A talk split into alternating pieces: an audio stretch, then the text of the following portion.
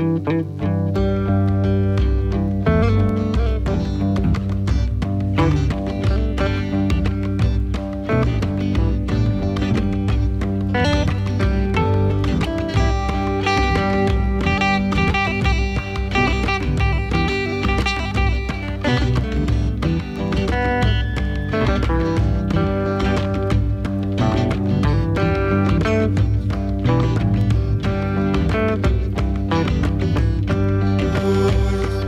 oh six point one Jeronimo Sanap Jogja. Assalamualaikum warahmatullahi wabarakatuh. Kanca muda Jogja, selamat sore. Hai, halo kanca muda. Apa kabar? Sehat ya? Happy New Year kanca muda, selamat tahun baru gitu. uh, Selamat, udah berapa nih? Seminggu ya? Sudah satu minggu kita uh, melewati tahun baru di dua ribu dua puluh dua. Kayaknya gak terlalu susah ya bilang dua ribu dua puluh dua gitu kanca muda, karena gak tahu ya, gampang aja. Biasanya itu suka keserimpet-serimpet gitu. Dua ribu dua puluh dua gitu. Enak, enak. Tanggal cantik nih, tanggal uh, tahun cantik. Enggak ding. Apa sih? Oke, okay, uh, kita hari ini akan ngobrol pasti sama Pak Ustadz Kajamada Jogja. Dan Ustadznya belum ganti loh tahun dua ribu dua puluh dua tuh gitu. Kayak presiden lainnya. Dua-dua ganti Ustadz. Hostnya juga, tahunnya ganti host sama Ustadz ini ini aja, astagfirullah. Oke Pak Ustadz, yeah. uh, temanya adalah semua orang butuh take off. Yeah. Apa itu Pak Ustadz? Ya, yeah, artinya kalau kita mau ke Jakarta, misalnya kita punya tujuan ke Jakarta, kalau kita pakai jalur darat, ya resikonya tahu sendiri kan, lambat. Kalau kita jalan lambat, lari agak lebih cepat, naik sepeda lebih cepat lagi, naik motor cepat lagi, naik mobil cepat lagi, naik kereta super cepat lagi. Nah, kita take off naik pesawat lebih cepat. Nah, setiap kita itu butuh take off. Yang saya maksud take off di sini adalah ada tolaannya. Kalau kata-kata take off itu tidak harus seperti pesawat ansih ya, tetapi ketika kita itu punya keinginan, impian, harapan, cita-cita yang gede, lalu kita cara mencapainya adalah hanya dengan gitu-gitu aja, tanpa merubah format, tanpa mendetailkan ikhtiar dan doa kita, maka ya tentunya mohon maaf, resolusi hanya akan jadi resolusi tanpa aksi apapun. Mm-hmm. Nah, saya yakin kanca muda ada yang kepengen nih dua-dua ini menikah misalnya, kepengen nih dua-dua ini pisah dari mertua karena sudah bosen hidup mertua, dengan mertua yang selalu kelihatannya nggak campur tangan, tetapi secara tidak langsung dia intervensi dan Anda merasa kurang nyaman karena nggak punya negara sendiri, karena diatur oleh presidennya di situ. Karena orang yang ikut mertua itu kan seperti orang hanya gubernur, dia nggak bisa punya kekuasaan karena kekuasaan miliknya presiden. Sehingga Anda pengen nih, saya pengen keluar dari rumah mertua dan punya rumah sendiri meskipun nyicil, meskipun kontrak, meskipun apapun namanya. Ada yang punya keinginan pengen punya penghasilan. Saya tidak menyebut kerja sekarang, tapi menyebut penghasilan, karena bisa jadi kerja, kerjanya itu macam-macam ya. Jadi dia pengen punya penghasilan. Ada yang kepengen punya kendaraan yang lebih nyaman kemana-mana, bahwa sudah ibunya besar, bapaknya besar, anaknya besar, motornya kecil, aduh kasihan motornya, dia pengen ganti mobil misalnya. Atau ada yang pengen punya rencana, dia pengen ke Tanah Suci karena dari dulu dia pengen sekali, tapi sudah karena pandemi dia tertahan misalnya. Mm-hmm. Ya, jadi setiap kita kan punya cita-cita lah, keinginan ya. Dan itu manusiawi serta normal. Nah, sekarang yang ingin saya bahas kanca muda, take off apa yang perlu kita lakukan agar kita bisa melompat lebih tinggi, agar kita bisa menggapai lebih cepat ya. Karena kalau kita hanya naik kendaraan darat, tentunya akan lebih lama daripada naik kendaraan udara gitu kan. Nah, take off ini direct dengan kecepatan, dengan tinggi terbang kemudian lebih cepat sampai tujuan. Nah, artinya apa?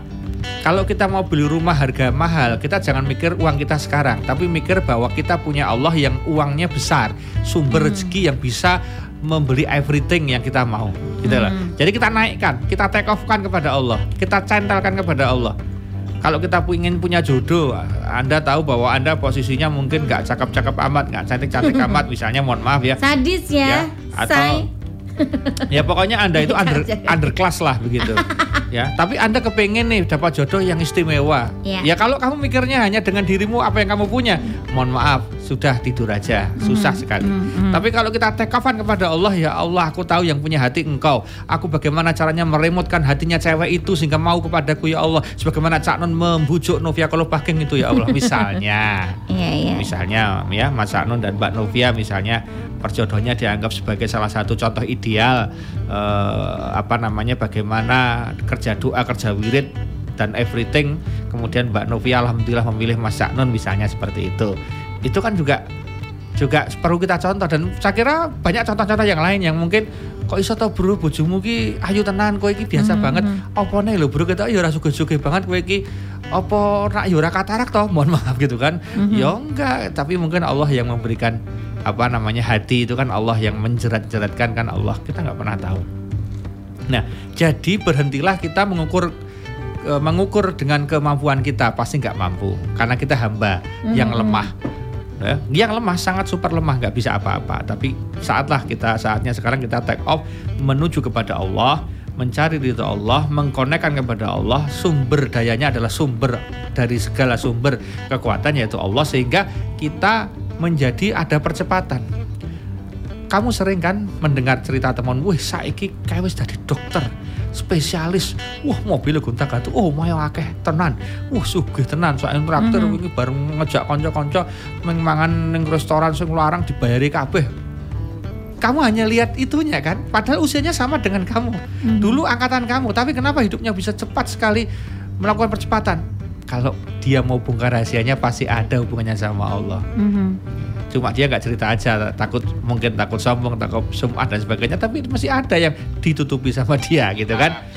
Itu ada lagi misalnya uh, kamu ketemu sama orang yang dulu sama-sama karyawan, sama-sama pegawai, sama-sama sekolah, mm-hmm. yang sama-sama menurut kamu itu atau menurut kamu bahkan lebih rendah dari kamu, mohon maaf, secara strata. Misalnya aku tahu dia dulu anaknya orang nggak punya, aku tahu dulu aku naik motor dia naik sepeda, aku dulu naik mobil dia masih naik sepeda, belum mm-hmm. ada progres dia. Sekarang progresnya melebihi aku luar biasa, sepuluh, lima belas, dua ratus kali lipat dari aku.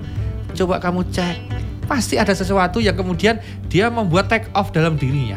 Nggak ada kemudian tiba-tiba yuk sugih, itu nggak ada. Mm-hmm. Sudah dihitung Mbak Ella, semua itu nggak ada yang tiba-tiba, pasti ada sebuah terobosan, ada kalau bahasa sekarang shortcut lah, kata kunci. Kita sering kan kalau dalam istilah komputer, misalnya dulu kunci-kunci itu mungkin orang harus pencet ini, pencet ini, begitu ada aplikasi baru pencet berapa klik langsung muncul apa. Sekarang kan sudah sering kan, sudah sering dulu harus beberapa kali tombol, sekarang satu tombol udah jadi misalnya. Mm-hmm. Itu kan berarti dia melakukan percepatan kan, melakukan take off yang luar biasa. Nah, di segmen kedua nanti akan saya bicarakan kunci take off-nya apa. Tapi di segmen pertama ini, ayo kanca muda, kepengen nggak sih kita itu sekarang di dua ribu dua puluh dua lebih dekat dengan Allah? Kepengen gak sih doa-doa kita lebih makbul?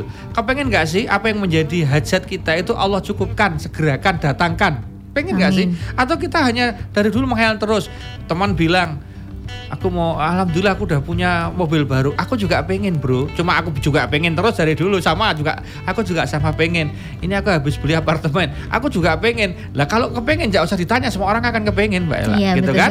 Tetapi yang paling penting adalah bagaimana kita itu kepenginnya itu nggak usah diomongan pada orang, tapi action, diam-diam melakukan percepatan yang luar biasa, take off yang luar biasa, tiba-tiba hasilnya terwujud dengan nyata. Karena begini, eman-eman waktu kita yang tidak tahu sampai kapan ini di dunia ini, mm-hmm. itu hanya kita sia-siakan dengan apa? Dengan hanya kepo keberhasilan orang tok tanpa mau mengambil hikmah dan melakukan aksi. Mm-hmm. Hanya ngomongin orang, keberhasilan orang, kadang-kadang kita malah iri tanpa ada aksi yang kemudian kita bisa menyaingi. Itu kan eman-eman. Jadi coba dua puluh empat jam kita isinya apa sih? Kalau ketemu orang, cobalah ketemu orang yang tidak ngerasani. Kadang-kadang kan gibah isinya. Eh, ya. Tahu nggak itu si Ella itu sekarang? Hmm, itu alah, alah di Jeronimo itu ya apa? Dia nggak tahu berapa gajinya sekarang. Hmm, yang gayanya luar biasa kayak gitu ya kan? Iya aku tahu. Nah, apa manfaatnya bagi kamu? Satu, nggak ada manfaatnya. Justru mem- memberi manfaat pada Ella. Orang yang digibahi, orang yang dirasani sebetulnya sedang dikurangi dosanya. Loh, makanya Anda yang sering dirasani orang, digibahi, padahal Anda tidak melakukan tindakan yang seperti yang dituduhkan, yang diasumsikan, yang difitnahkan, maka Anda sedang menuai pengguguran dosa yang luar biasa dan sedang memberikan infus pahala pada diri Anda. Nah, jadi Anda bersyukur kalau punya jamaah haters, syukur bersyukurlah. Di tempat Anda bekerja ada haters Anda, bersyukurlah. Di kampung Anda, di tempat Anda ada haters, bersyukurlah. Jadi haters itu Anda syukuri. Haters adalah fans yang tertunda karena dia iri dengan Anda. Itu aja sebetulnya. Nah, Anda butuh haters. Kenapa? Begitu ada haters, Anda jadi orang yang hati-hati. Betul nggak? Ya, ya. Saya misalnya Ustadz Munif, kemudian ada yang W A saya, Ustadz mohon maaf Ustadz, ceramahnya ngawur, agak keliru Ustadz. Saya nggak marah, terima kasih. Ustadz mohon maaf, saya kemarin dia dikritik, saya terima. Mohon maaf Ustadz, kok Ustadz seringnya foto sama pejabat, gak sering foto sama jamaah. Oh ya makasih, besoknya saya foto sama jamaah. Saya gak ambil pusing. hmm. Karena saya tidak tidak kemudian, ya karena kebetulan pas fotonya karena pejabat, saya karena jamaah arah foto. Besoknya begitu jamaah sini sini sini foto sama saya. Kemudian saya posting, ya ya tapi masukan itu saya pakai. Ya, ya, ya. Dengan begitu saya introspeksi. Ada gitu yang masukin gitu? A- ada Ma- Kasih masukan? Oh, iya ada, okay. Ya boleh kan, karena kebetulan ya, ya, pas saya difoto sama pejabatnya. Pas giliran pengajian sama pejabat dan staffnya gak difoto gitu loh maksud saya. Mm-hmm. Ya nggak usah posting maksud saya. Oke, nah jadi kembali ke tadi. Jadi intinya sesempurna Anda apapun tidak akan pernah sempurna di mata orang. Ya, jadi, pasti ada salahnya. Ya, jadi Anda butuh haters untuk apa? Untuk mengoreksi agar Anda nggak sombong bahwa Anda itu manusia biasa. Anda bisa salah. Jadi ketika kita kritik kita merasa hebat. Aku ustaz terkenal. Aku rasa gaya karena aku. Allah akan downgrade-kan dia nanti. Nabi gak pernah begitu. Nabi itu loh diolok-olok sama orang, senyum aja. Yang olok-olok gak tahu kalau itu Nabi, dibantu sama Nabi. Kurang apa Nabi itu? Dibantu, digawake taset tekan adoh. Bahasan mau pamit, eh mas mas jenengan sinten asmane? Saya Muhammad yang jenengan elek-elek tadi. Masuk Islam dia. Loh keren kan? Betapa iya, Nabi iya. itu tidak melakukan apa namanya dengan netizen waktu itu. Wah, netizen waktu itu Nabi itu tidak pernah melakukan apa konfrontasi. Tidak pre-konferensi pers kemudian menentang itu pendapatnya, capek. Nabi gak pernah begitu, Nabi tunjukkan akhlaknya. Uh-huh. Nah satu kata kunci, salah satu kita ambil hikmah dari Rasulullah bahwa apa? Rasulullah tidak pernah membantah uh, orang dengan omongan, tapi dengan akhlak perilaku nyata. Karena perilaku nyata itu lebih mengena daripada omongan. Karena omongan itu akan tidak ada apa-apanya, pepesan kosong. Uh-huh. Kalau Anda ada nyatanya begitu, makanya kembali ke tadi, Kanca Muda, ayo di dua puluh dua ini, mumpung ini satu soma awal tahun dan Jumat perdana di dua puluh dua tahun Masehi, ini saya ingatkan untuk saya pribadi dan kepada para jamaah satu soma dimanapun Anda mendengarkan ini, baik itu dengan apa aplikasinya apa jenenge lah. Ada. Ada streaming, Anda lewat Jogja Streamers, Jogja Streamers. Ada uh, Noise. Noise. Ya, Noise Noise ya, itu yang sedang dengerin ini. Pokoknya eman-eman kalau hidup kita dua puluh empat jam setiap hari ini enggak ada isi yang membuat kita take off sama, kepada Allah, itu eman-eman. Toh sama-sama mengeluarkan energi loh, lah. Ya kan? Sama-sama apa namanya? Sama-sama beraktivitas. Kita hanya sia-siakan eman-eman. Mending aktivitas kita itu bernilai dunia akhirat. Akhiratnya kena, dunianya insya Allah pasti dapat. Itu yang harus kita lakukan di dua-dua. hmm. Sudah capek kita kalau hanya meratapi nasib. Capek kita kalau kita hanya sambat. Capek kita kalau kita hanya iri dengan keberhasilan orang. hmm. Karena apa? Keberhasilan orang itu, kenapa sih dalam Islam orang yang tidak punya rasa iri itu pahalanya besar sekali? Sampai-sampai dalam sebuah riwayat Rasulullah pernah mengatakan menunjuk orang itu masuk surga itu ternyata amalnya sederhana, gak pernah punya iri pada siapapun. mm-hmm. Ternyata iri ini berbahaya sekali. Iri ini membuat Anda tidurnya susah. Loh, bayangkan kalau kamu punya teman sahabat karib yang dulu apa-apa bersama, tiba-tiba menjadi sukses luar biasa.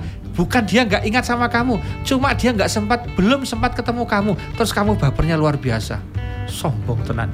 Mbiyen turu karo aku ning masjid kene. Mbiyen mangan bareng aku, gawe miwe bareng. Mangkat sekolah wae boncengan karo aku. Saiki dadi wong mulya, lali karo aku. Dia mungkin karena belum sempat, belum ada yang ingatkan gitu loh. Mm-hmm. Coba kamu say hello sama dia telepon, bisa ketemu enggak? Wah, dia akan sangat antusias. Kadang saya enggak, saya tidak tidak menyalahkan ya. Ketika orang jadi public figure, itu bukan enggak mau, kadang lupa karena apa? Yang menghubungi lebih banyak, yang mendekati, karena itu magnet. mm-hmm. Anda sukses itu dulu musuh aja ngaku sedulur. Begitu Anda gagal, sedulur aja ngaku ora kenal. Ya, ya, ya jangan biasa. Kaget. Itulah biasa, itulah dunia. Itu. Ya, itulah betul. Dunia. Maka kalau temanmu yang satu kelas, satu asrama, satu masjid, satu tempat tidur, satu teman rekoso glundang-glundung dulu enggak punya uang bareng-bareng, bahkan seperti Anda seperti kakak beradik, tiba-tiba dia jadi sukses, seakan-akan lupa sama Anda. Itu enggak lupa. Dia mungkin karena karena dilingkur apa dilingkari oleh orang-orang yang membuat dia tidak ingat kamu. Nah, perlu kamu kontak. Nah, kalau Anda seperti itu kan kamu hanya meratapi kan gak ada gak ada habisnya kan. Hmm. Akhirnya apa ujung-ujungnya? Kamu bongkar masa lalunya. Hmm, dulu itu. Itu ya.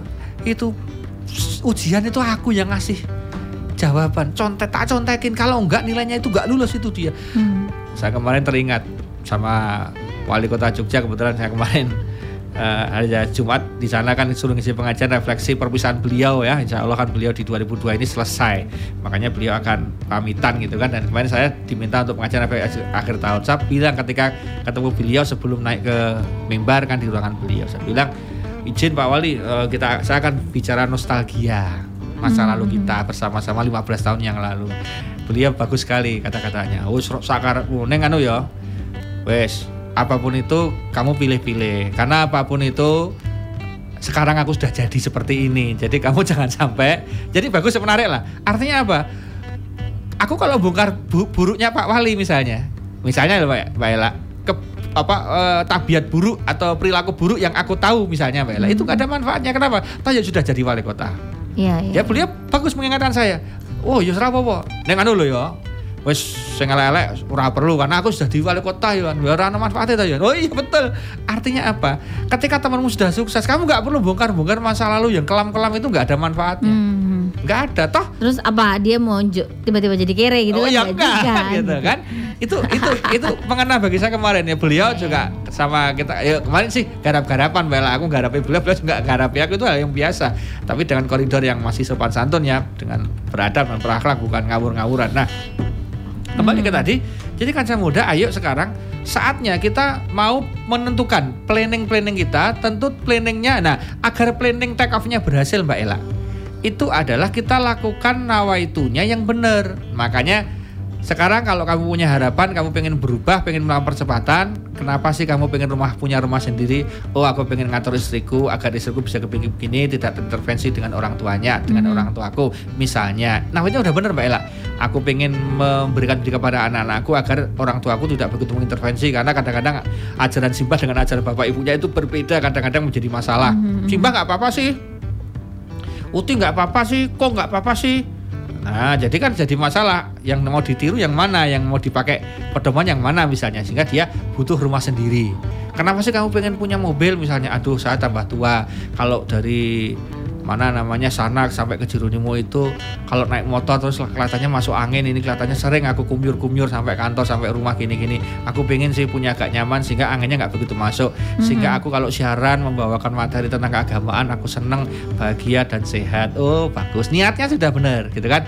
Kenapa sih kamu pengen punya ini punya itu agar begini begini dan sebagainya. Nah semuanya itu kembali ke Allah Allah Allah Allah, agama agama agama agama, akhirat akhirat akhirat gitu loh. Perkara materialnya material duniawi itu is okay, tidak masalah, sampai kepada menikah ya. Karena ternyata hampir kasus perceraian terjadi, perselingkuhan terjadi itu karena dulu nawaitunya berbeda.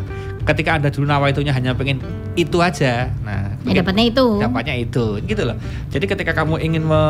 maka saya sudah pernah ngomongkan yang salah itu bukan jodohmu, tapi yang salah niatmu. Hmm. Nah, gitu loh. Jadi jodoh itu nggak pernah salah karena Allah sudah milihin sama kamu itu, ya itu. Cuma niatmu salah, gitu kan. Karena maka sekarang yang dirubah bukan jodohmu itu yang sudah jadi pasanganmu, tapi niatmu sekarang dirubah. Nah kalau kamu selalu pengen merubah pasangan itu sudah masalah, gitu loh. Jadi ayo kancah muda, kita harus punya plan. Kita harus punya target, yang target itu akhirat banget gitu loh. Walaupun toolsnya tools dunia, karena kita sedang di dunia, kita ramai itu.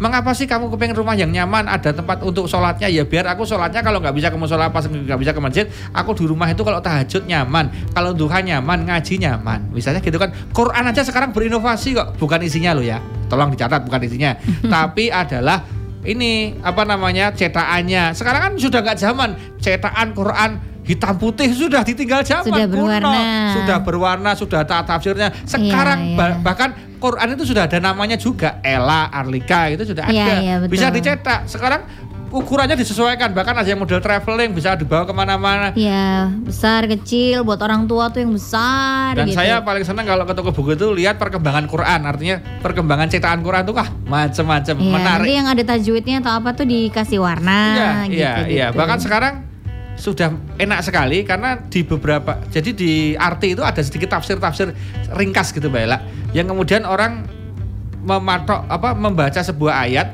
itu tidak harus kemudian langsung membaca tafsir secara komplit, tapi membaca itu sudah langsung ngeh, walaupun nanti akan tertantang untuk membaca yang lebih detail di tafsir misalnya. Mm-hmm. Tapi sekarang sudah ada ikhtisar tafsirnya, sudah ada Mbak Ella, misalnya membahas tentang ayat kursi gitu kan, di situ diterangkan ada asbabul wurud, asbabun nuzulnya sedikit, kemudian ada hikmah apa di balik itu. Jadi sekarang sudah modelnya di masing-masing lembar itu sudah ada kayak resumnya Mbak Ella, mm-hmm. sudah ada analytical reviewnya dari si penulisnya, itu kan keren sekali menurut saya. Nah, jadi sekarang tidak ada lagi kata, karena Quran aja sekarang secara cetakan, secara tampilan sudah berubah. Masa kamu dari dulu nggak pernah berubah, jomblo terus misalnya. Mohon maaf ya, jangan tersinggung, memang saya menyinggung niatnya.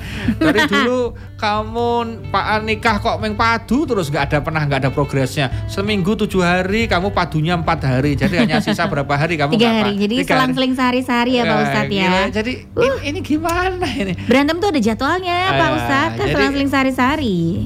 Makanya sudah lah. Toh ya, apa sih manfaat berantem? Gak ada kan? Ya gak ada manfaatnya. Ya bolehlah berantem. Kenapa? Saya juga berantem gak ada masalah. Tapi berantem dengan konteks yang bagus ya. Kadang-kadang kan, karena memang itulah menariknya. Wahai suami, kalau istrimu ngambek, kalau istrimu marah, istrimu galak, itu adalah cara Allah agar kamu dapat pahala sabar. Itu aja. Gak usah dia bikin rame.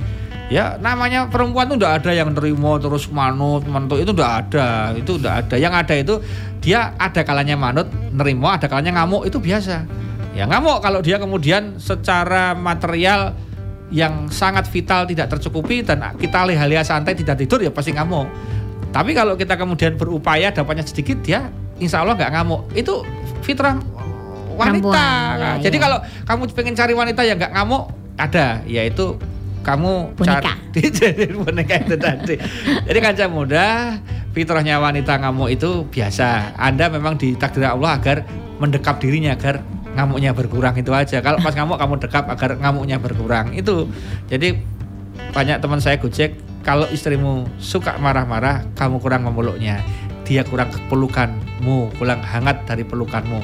Maka sering-sering pelulah dia agar dia nggak sempat ngamuk karena sesek. Nanti kalau makin ngamuk gitu, peluk aja sekalian. Nah, ya, gitu. Sekalian ya. Ya gitu. Okay. Ini berlaku suami istri. istri. Ada yang okay. pacaran lama praktek. Sosialisasi semua tidak merekomendasikan. Not recommended ya Kanca Muda. Oke. Okay. Uh... Nanti kita balik lagi ke Kanca Jogja. Kita masih bisa didengar lewat radio, bisa lewat Jogja Streamers dan juga lewat aplikasi Noise, dan pastinya live di uh, Facebooknya Ustadz Munif Tauhid nih Kanca Jogja. Jadi stay tune terus ya, nanti ada sesi kedua tentang take off Kanca Jogja. Take off-nya orang Islam tuh harusnya kayak gimana gitu. Makanya kamu dengerin terus sesi Soma sore hari ini Kanca Jogja.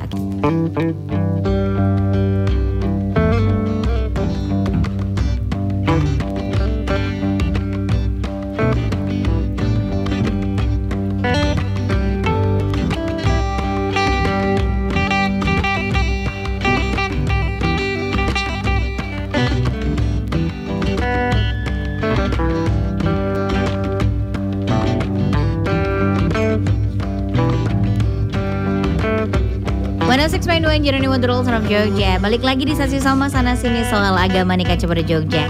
Kalau Kanca Muda pengen tanya bisa lewat uh, apa live Facebooknya Jeronimo F M di um, at eh, di Ustadz Munif Tauhid ya Kanca Muda, atau uh, bisa lewat uh, WhatsApp di nol delapan satu delapan enam empat satu nol enam satu Kanca Muda Jogja. Dan dengerin ya, bisa lewat mobil, lewat radio kamu yang biasanya, bisa lewat aplikasi Jogja Streamers, lihat di handphone kamu, atau uh, download aplikasi Noise nih Kanca Muda Jogja. Jadi bisa dengerin dari mana aja gitu Kanca Muda, nggak melulu lewat radio yang mungkin kamu sudah meninggalkan radionya ya, tapi bisa didengarkan di mana aja. Gak punya alatnya gitu ya, ada, bisa pakai apa aja. Hmm, jangan banyak alasan. Oke Pak Ustadz, uh, take off Take off di sesi kedua ini kita akan bicaranya kemana nih Pak Ustadz? Kalau tadi kan urusannya tuh sama oke okay, take offnya kita tuh harusnya gimana, deketin Allahnya gimana. Kalau ini ngapain Pak Ustadz? Eh Allah uh, saya kasih take off itu di dua hal saja. Kalau kita pengen take offnya cepat, ya kita pilih kendaraan dua hal. Yang ini adalah ibadah yang apa ya, spesial. Satu duha, dua tahajud. Karena ibadah ini sangat beda. Kalau puasa, itu orang non muslim pun ada puasanya juga, mm-hmm. meskipun tidak sama dengan Islam, tapi dia punya puasa. Oke ya. Kalau sedekah, orang non muslim pun punya berbagi, Mbak Ella. Mm-hmm. Kadang berbagi, perpuluhan. Iya, kadang lebih berbaginya besar. Lebih besar dari kita. sepuluh persen. Kalau berbakti pada orang tua, dia juga bisa berbakti, Mbak Ella. Gitu lah. Nah, kalau kita bicara rit, ibadah ritual yang agak susah ditiru oleh kebanyakan orang, jangan kata orang muslim, jelas susah ya, walaupun dia bukan agamanya kita, orang oleh oleh sesama teman kita aja mungkin susah ditiru, yaitu tahajud dan duha. Dua sholat ini kamu bisa dua-duanya agar take offmu sempurna, atau setidaknya salah satu dari sholat ini harus kamu tempuh, mm-hmm. kalau Anda mau take off. Jadi kalau kamu bicara T K hanya sholat wajib tok, ya, mohon maaf ya, bukan itu nggak penting karena itu dasar, kamu pondasi. Tapi kamu tidak menggunakan bahan bakar yang turbo itu, Mbak Ella. Jadi kamu udah punya motornya, kamu udah punya mobilnya kalau kamu sudah sholat lima waktu, Mbak Ella. Ya, mohon maaf. Tapi kalau kamu tidak mengisi B B M-nya dengan turbo, dengan tahajud dan dengan duha, maka kemudian performa mobil dan motormu itu hanya diisi dengan B B M yang sehari rendah, oktannya maksud saya, itu tentu gaya kinerjanya kurang maksimal. Mm-hmm. Nah, kali ini yang kita butuhkan multivitamin, yang kita butuhkan adalah turbonya. Nah, turbonya itu duha dan tahajud. Mengapa dua sholat ini menjadi penting, Mbak Ella? Pertama, kalau kebiasaan dari para waliullah, kebiasaan dari Rasul, para nabi, para pendahulu, hampir semua orang saleh terdahulu tidak pernah meninggalkan tahajud, Mbak Ella. Dan mereka sukses. Walaupun suksesnya itu kalau ditinjau secara material mungkin tidak sesukses orang-orang milenial zaman sekarang. Mm-hmm. Tetapi keberlimpahan, kebahagiaan mereka itu tidak terbendung sama sekali. Bayangkan Rasulullah dengan rumah yang beliau miliki, beliau mengatakan baiti jannati, rumah tanggaku surgaku. Loh, keren kan? Berarti kita sering kan, Mbak Ella, mendapati rumah tangga dengan rumah yang sederhana, tapi tingkat kebahagiaannya powerful banget. Mm-hmm. Suaminya senyum terus, istrinya guyang-guyu terus, anak-anaknya ceria. Kalau ada nangis, ada bersengut, itu tidak lama. Tapi kamu juga sering menjumpai ada orang dengan rumah yang mewah, besar, kamarnya gak karu-karuan, tapi mereka dalam seminggu senyumnya tiga menit, tiga jam, habis itu manyun lagi. Ada yang begitu. Nah, kembali ke tadi, Mbak Ella, kita bahas dulu tahajud. Tahajud ini harus kita tempuh kalau kita mau take off. Terserah gimana caranya. Toh kita sering sekali, mohon maaf sekarang ini loh, kalau kita mau jujur, kita sering sekali, apalagi Anda yang usianya udah empat puluhan ini, itu sering sekali bangunnya itu sekarang agak gasik-gasik. Agak gasik-gasik, Mbak Ella. Kadang-kadang terjadi insomnia. Ini yang paling parah, ini insomnia. Daripada kamu insomnia susah tidur, saya punya resep. Resepnya adalah kamu paksakan tetap untuk merem dulu, Mbak Ella. Mm-hmm. Jadi misalnya ini habis isya, kamu kok nggak bisa merem, pengennya bawaannya itu nggak merem. Kamu nggak ada aktivitas yang signifikan, penting untuk keluar dan itu sangat mendesak, kamu usahakan tetap merem aja. Mm-hmm. Kamu kan nanti nggak enak kan, klesak-klesik kan. Nah, kalau kamu udah merem betul-betul posisinya, posisi tidur, meskipun kamu gerambyang pikirannya, kamu nggak bisa ler gitu, itu kalau kamu udah posisi tidur, itu kan sudah nempel betul dengan kasurmu itu. Maka itu sudah dihitung tidur sebetulnya, walaupun kamu nggak sempat ler. Mm-hmm. Maka nanti setelah hitungan satu jam setelah kamu gelundang-gelundung itu, kamu bangun, itu bisa tahajud, nggak masalah.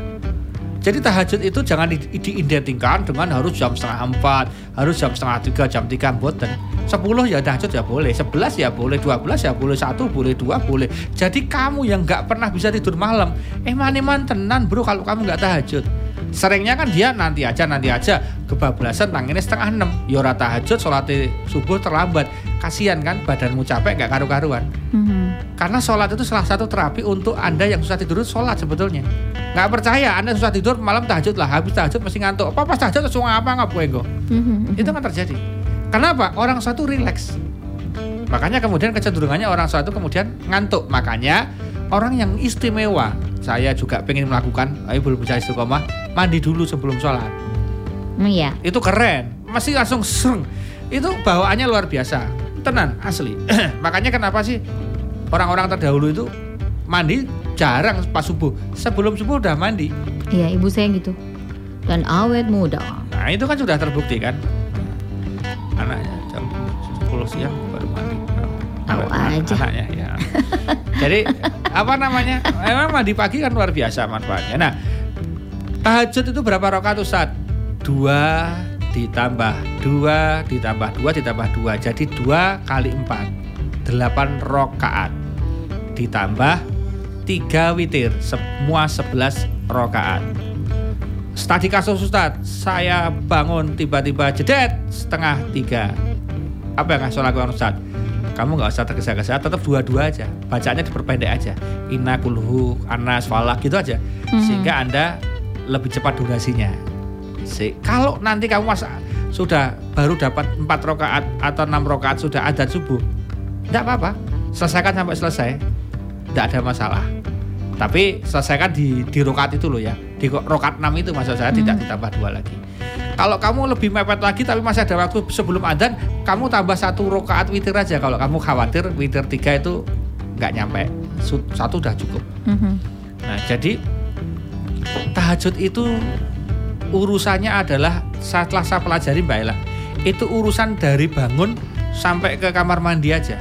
Setelah kamu dari bangun ke kamar mandi, habis dari kamar mandi. Jadi ternyata begini Mbak Ella, tubuh kita itu mirip handphone. Kalau habis tidur kebangun, dia nggak bisa langsung dipakai. Dia butuh booting Mbak Ella. Kalau komputer itu, kalau istilahnya di produk H P yang saya pakai ini kan teng teng teng teng teng itu bien. Zaman bien kan H P yang ada salamannya itu kan teng teng teng teng teng sampai muncul apa sinyalnya aja belum belum muncul kan.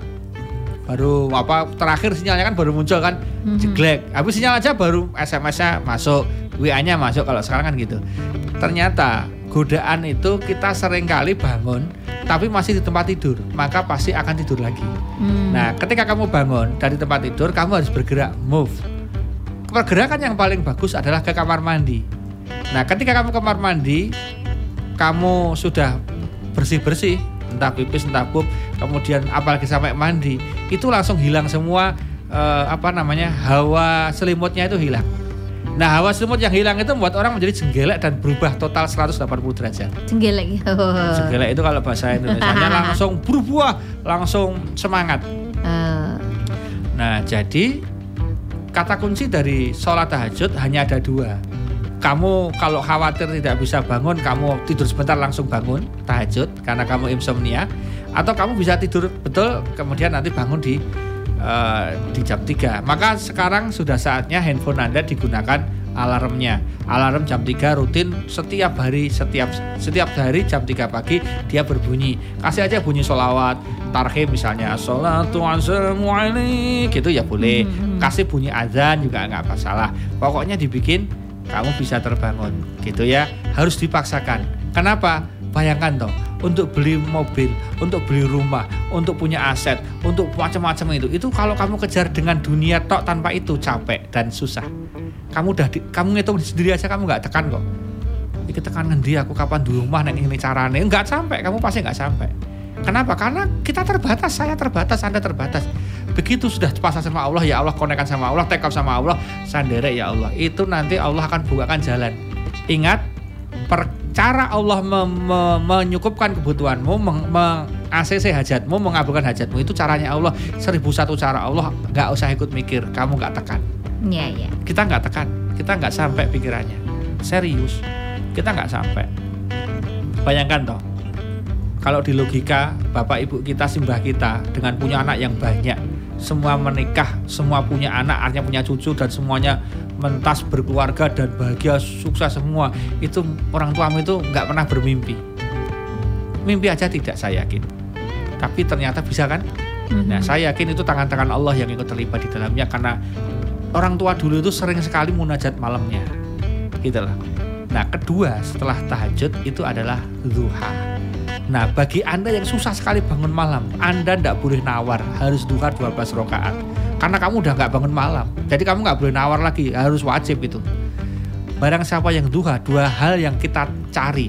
Satu, orang yang rutin duha oleh Allah diidentikan, divonis adalah orang yang senantiasa bertobat. Ora seneng. Makanya garansinya Gusti Allah, siapa yang melazimkan sholat duha, maka Allah akan mengampuni dosanya meskipun dosanya sebesar buih di lautan. Buih di laut. No. Nah, buih di laut gede.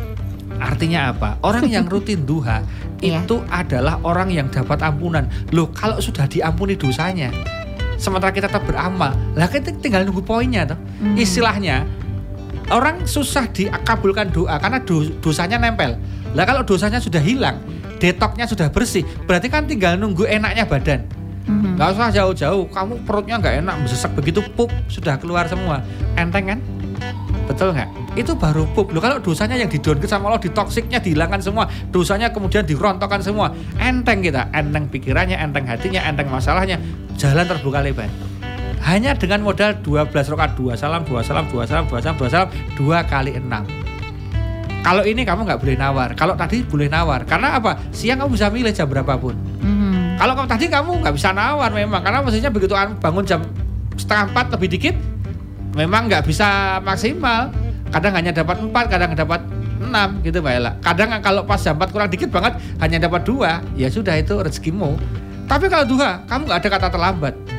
Sendel-delnya orang tadi malam pesta tahun baru sampai dengan subuh, habis subuh tidur itu jam sepuluh masih bangun kok. Gak ada orang pesta kembang api kemudian baru, habis subuh baru tidur bangunnya jam dua, itu gak ada. Kalau ada biasanya bawa ke dokter itu. Masih dia jam berapa kelas-kelas, karena tubuh kita itu kalau kelamaan tidur akan membuat sinyal sendiri hmm. untuk bangun. Makanya toh gak percaya orang yang tadi malam lembur-bur sekalipun itu jam sepuluh masih bangun. Kalau nggak percaya tanya sama penyiarnya Jeronimo, masih bangun jam sepuluh. Itu dengerin. Masih bangun dia, masih bangun. Siapa toh? Ya masih masih bangun dia, gitu loh, masih bangun. Nah kalau udah jam sepuluh udah bangun, pakai kamar mandi dikit ya mandi, udah masih ada waktu lah jam setengah sebelas sampai jam sebelas itu setengah jam dapat dua belas rakaat hmm. kalau mau, gitu loh. Nah jadi kanca muda nggak ada lagi alasan, wah. Aku ada kesempatan. Nah, jangan. Kalau duha itu nggak boleh ditawar. Kalau tahajud, oke okay lah, masih ada nego-nego dikit. Tadi malam aku kecapean Ustaz. Aku gitu ya. Tapi kalau duha itu nggak ada nego. Nah, kenapa waktunya udah clear kok? Kamu bisa nge-break kok. Nah, kenapa duha itu ganjarannya uang dalam tanda petik rezeki, Pak Ella, materi? Karena Allah tahu kamu yakin aku atau yakin daganganmu. Hmm. Kamu yakin aku atau yakin bisnismu? Kamu yakin aku atau yakin kantormu? Iya, iya, iya. Nah, ketika dia berani nge-break di jam kerja, itu kan berarti kan kalau dia pebisnis, aset itu. Gitu loh, Pak. Aset, ya kan? Time is money. Waktu adalah uang. Uang, gitu loh. Jadi susah sekali kalau maka orang pengusaha yang kemudian bisa nge-break. Pokoknya jam segini gue enggak bisa diganggu, gue tahajud, uh, gue doa. Tutup semuanya, meeting semuanya enggak terima, order dah nanti. Kalau dia ada klien besar nanti dulu. Oh, klien. Kalau dia mau kalau ke tempat lain ya silahkan gitu, itu kan bisa. Nah jadi saya sebetulnya bicara tekawin hanya ingin bicara, ayo dua-dua ini lazimkan duha dan tahajud, itu aja. Nanti kamu akan tahu khasiatnya. Cobalah kamu sekarang cobaan duha setahun ini, tahajud setahun ini, nanti insya Allah saksi semua yang akan datang di tahun depannya itu kamu sudah senyum-senyum sendiri. Nah, oh, oh, oh, oh. Ada yang senyum karena udah menikah, senyum udah punya anak, senyum udah punya rumah, senyum udah ini, udah itu. Amin. Itu insya Allah gitu. Kenapa? Allah gak bakalan me, apa namanya, menelantarkan, mencuaikan orang-orang yang sudah malam hari ndodok. Kula nuwun Gusti Allah, sasowan kepada jenengan ya Allah, asa munajat ya Allah di sepertiga malam terakhir ini. Ya Allah, di setengah gemerlapnya dunia kerja bisnis yang capek, yang super berat ini ya Allah, aku tetap ndodok rumahmu, aku sowan ya Allah. Allah mesti ngitung, Mbak Ella. Allah itu maha menghitung kok, maha menghisap kok. Tenang aja, kamu gak usah terlalu hitung-hitungan banget. Allah itu lebih cermat hitungannya daripada hitunganmu itu. Hitunganmu bisa meleset. Makanya banyak orang yang, nah, duha dan tahajud ini adalah duo. Dua mata uang yang kalau bisa jangan terpisahkan. Seandainya salah satunya agak longgar, agak enggak maksimal, duhanya jangan. Lah kalau kamu bisa duhanya keren, tahajudnya keren, saya speechless. Tunggu aja keajaiban akan turun kepada Anda. Oh iya, enggak percaya praktek aja, jangan cuma wacana. Praktekin, nanti kamu senyum-senyum sendiri kok. Itu gimana Allah ngatur, kamu ketemu siapa nanti bagaimana itu Allah yang ngatur. Asli serius. Nah kalau kamu kok hidup saya itu enak ya Ustadz, lancar jaya padahal saya gak pernah tahajud. Jangan bilang gitu, ibumu yang tahajud, bapakmu yang tahajud, mbahmu yang tahajud. Tapi setelah mereka tiada, ingat, kalau kamu gak makan sendiri, bisa turun asetmu, bisa turun apa-apamu gitu. Gitu loh. Jadi kamu masih punya backup, pasukan. Betul. Nah kalau itu semuanya udah gak ada, kamu gak melakukan, gak mewarisi sikap-sikap mereka, ritual amaliah mereka, wah jangan harap kamu bertahan gitu loh. Contohnya sederhana, begitu warung bakmi itu laris, ketika resepnya diturunkan ke anaknya dan anaknya istiqomah menjaga resep itu sampai ke cucu-cucu nanti tetap laris. Begitu rasanya berubah kan resepnya lupa karena nggak pernah dicatat, nggak pernah diamalkan, bubar rasanya, hilang iya, pelanggannya. Karena orang kesana udah ngebayangin rasa kan, oh, ya. Betul. Kok orang kayak gini Mbah Parto ya, misalnya namanya Parto, bakmina orang kayak Mbah Iki ya, bubar itu. Makanya amaliah-amaliah baik dari simbah-simbah kita itu ditanyakan, kita waris diwariskan ke kita itu kita jaga. Makanya ada ijazah kan, istilahnya ijazah, kowe tak ijazah ke selawat, kowe tak ijazah ke duha kan, itu istilahnya itu sebetulnya terusno lehku laku. Ingat, orang-orang terdahulu pasti punya laku. Saya pernah cerita di sini, Panawa Senopati punya laku tahajud dan dan puasa. Maka Panawa Senopati sangat terkenal dengan keampuhannya, dikdayanya. Mm-hmm. Dan dikdaya muncul bukan karena latihan, ternyata memang karena ritual dekat dengan Allah, Allah kasih karomah gitu loh. Jadi kamu kalau merasa hidupmu sekarang ini nyaman-nyaman dan enak, lancar jaya tanpa kamu duha dan tahajud, pasti ada di belakangmu siapa yang itu menjadi supportermu. Dan ingat, selamanya dia gak menjadi supportermu. Kalau kamu menjadi dirimu sendiri dan mensupporteri dirimu sendiri, betapa kamu lebih melejit lagi gitu loh. Nah, jadi kancah muda mau nggak sih hanya dengan modal meluangkan waktu setengah jam aja setiap malam, satu jam maksimal setiap malam, setengah jam satu jam setiap pagi, A M P M, A M-nya setengah jam, P M-nya setengah jam, malam setengah jam, pagi, siang setengah jam, kamu akan berefek mendapatkan dunia dan seisinya luar biasa. Masuk kamu nggak kepencut, masuk kamu nggak kepengen, masuk kamu pengen, kamu fitnah saja, fitnah saja kuat, kamu gue saja Sabtu Minggu sampai ke Prambanan, sampai ke Magelang, sampai ke mana-mana kamu gue kuat. Giliran tahajud nggak pernah kuat, giliran dua nggak pernah kuat. Masuk kamu jogging lari-lari kuat, bahkan ikut run-run itu jenenge maraton kono maraton kene, tapi mengapa tahajud dan duha aja nggak kuat, mm-hmm. kan gitu.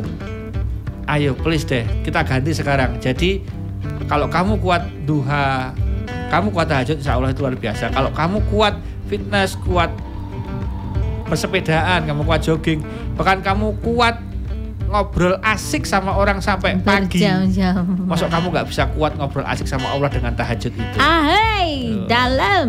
Gitu. Oke Pak Ustadz. Hah ya, gimana yang penting itu sebenarnya oke okay, dengerin Pak Ustadz. Oke, oke.